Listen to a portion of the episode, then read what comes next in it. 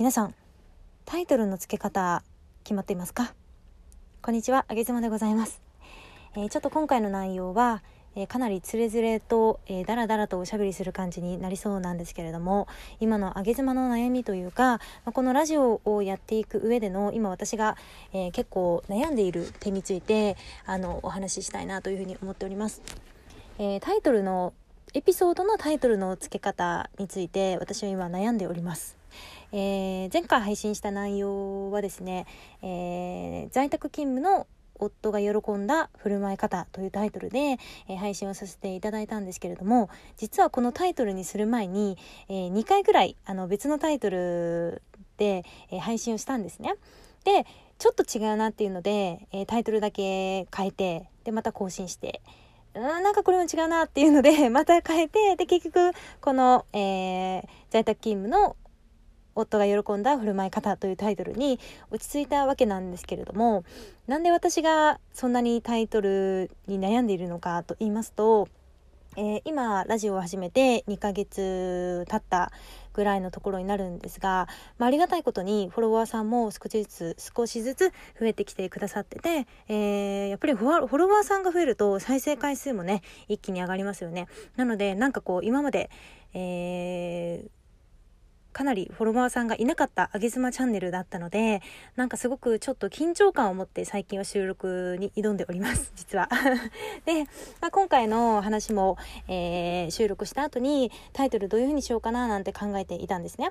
で私は今までタイトルについてあまり悩んだことがなくてというのも自分がこういうテーマで話そうっていうことで話して話し終わった後にまあ、全然テーマとそれちゃった場合とかテーマにぴったりと当てはまった内容で、え収録ができる場合とかっていうのもあるんですけど、えー、どちらの場合にせよタイトルっていうのは話し終わった後に私はこういう話になっちゃったからじゃあこうしようというふうに決めていたんですね。後付けみたいな感じで決めていました。で今もその後付けには変わりはないんですがうん結構なんだろうヒマラヤで例えばアカウントを取って、えー、いろんな、えー、チャンネルのパーソナリティさんを、えー、フォローして、え一気にこう通知が来るわけじゃないですか。この人が新しい内容を、え更新しました。この人も更新しましたってなった時にじゃその中で、えー、上げ妻が、えこうクリックされて選ばれて配信を聞いていただけるようになるには結構なそのキャッチーなね、えタイトルにした方がいいのかななっていうのも最近思っていたんですね。で例えば今回の私の配信内容であれば、えー、結局は、えー、在宅勤務の夫が喜んだ振る舞い方というタイトルになったんですけれども、えー、初めは確かコロナ離婚の回避術みたいな、なんかそんな感じのタイトルにしたんですね。で、結構私の中ではそのタイトルっていうのは、なんだろう、内容に見合っていないというか、内容を結構、うんキャッチーにまとめて釣りっぽくしたタイトルなんですよ。あのクリックを狙ったタイトルみたいな感じなんですね。で私それ初回始め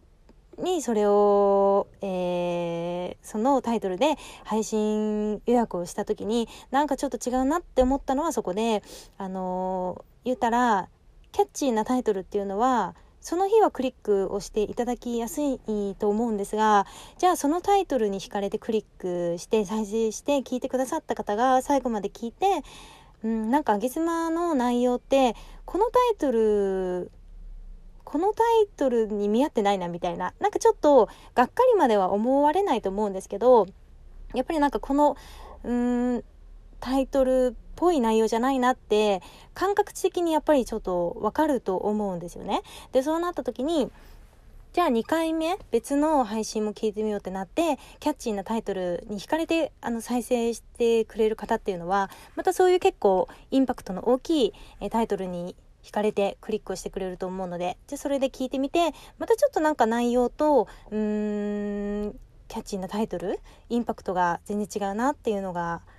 起こった時にそれが、まあ、1回2回ならいいと思うんですけどじゃあ3回4回5回と10回20回と、えー、重なっていった時になんか上げ妻に対する何て言うんでしょう信頼と言ったらちょっと重しいんですが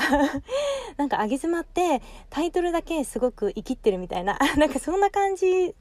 がこう潜在意識の中にね刷り込まれてしまうんじゃないかっていうふうに思ってなんか私はやっぱりなんだろうそういうところがあまりうん気乗りせずえー、強気でねキャッチーなタイトルもあのされてる方も実際いらっしゃると思うのでそれは全然否定することではないんですけれどもなんか上妻的にはこう内容に見合ったねあのほどほどなタイトルがつけたいなっていうところで今悩んでおります。全然この話はまとまりがない話になりますが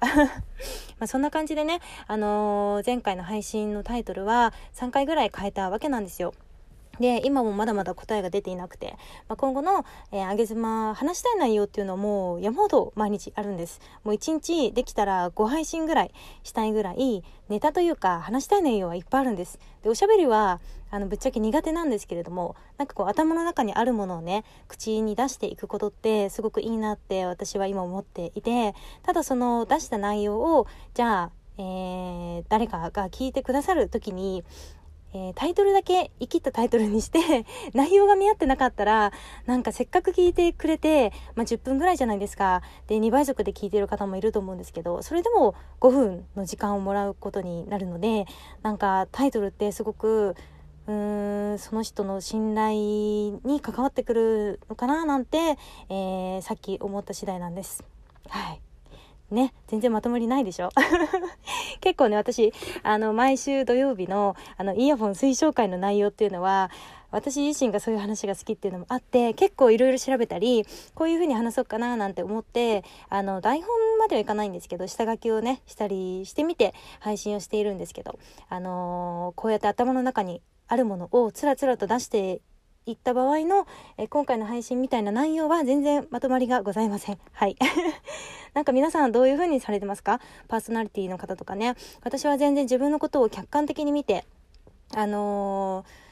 マネジメントしていくっていうことがすごくすごく苦手で、言ってしまえば、ラジオパーソナリティさんっていうのは自分でチャンネルを、え企画して、で、実際に自分で収録をして、じゃあタイトルをつけて自分で広めていって、で、またそれを、そのチャンネルを自分で、えー、ていうんでしょう、ブラッシュアップというか、メンテナンスを行っていくので、本当に個人事業主だなって思うんですよね。なので、本当に周りのパーソナリティさんに私は刺激をいただいているし、なんかその、うーん、マネジメント方法みたいなものも、えっ、ー、と、外側からね、見えるものだけでも勉強したいなって思っているので、もし、上げ妻にアドバイスがあれば、どしどし、あの、頂戴できればと思います。よろしくお願いします。今日はそんな、えー、だらだらとお話をしていました。えー、お付き合いいただきありがとうございます。それではまた明日ね。バイバイ。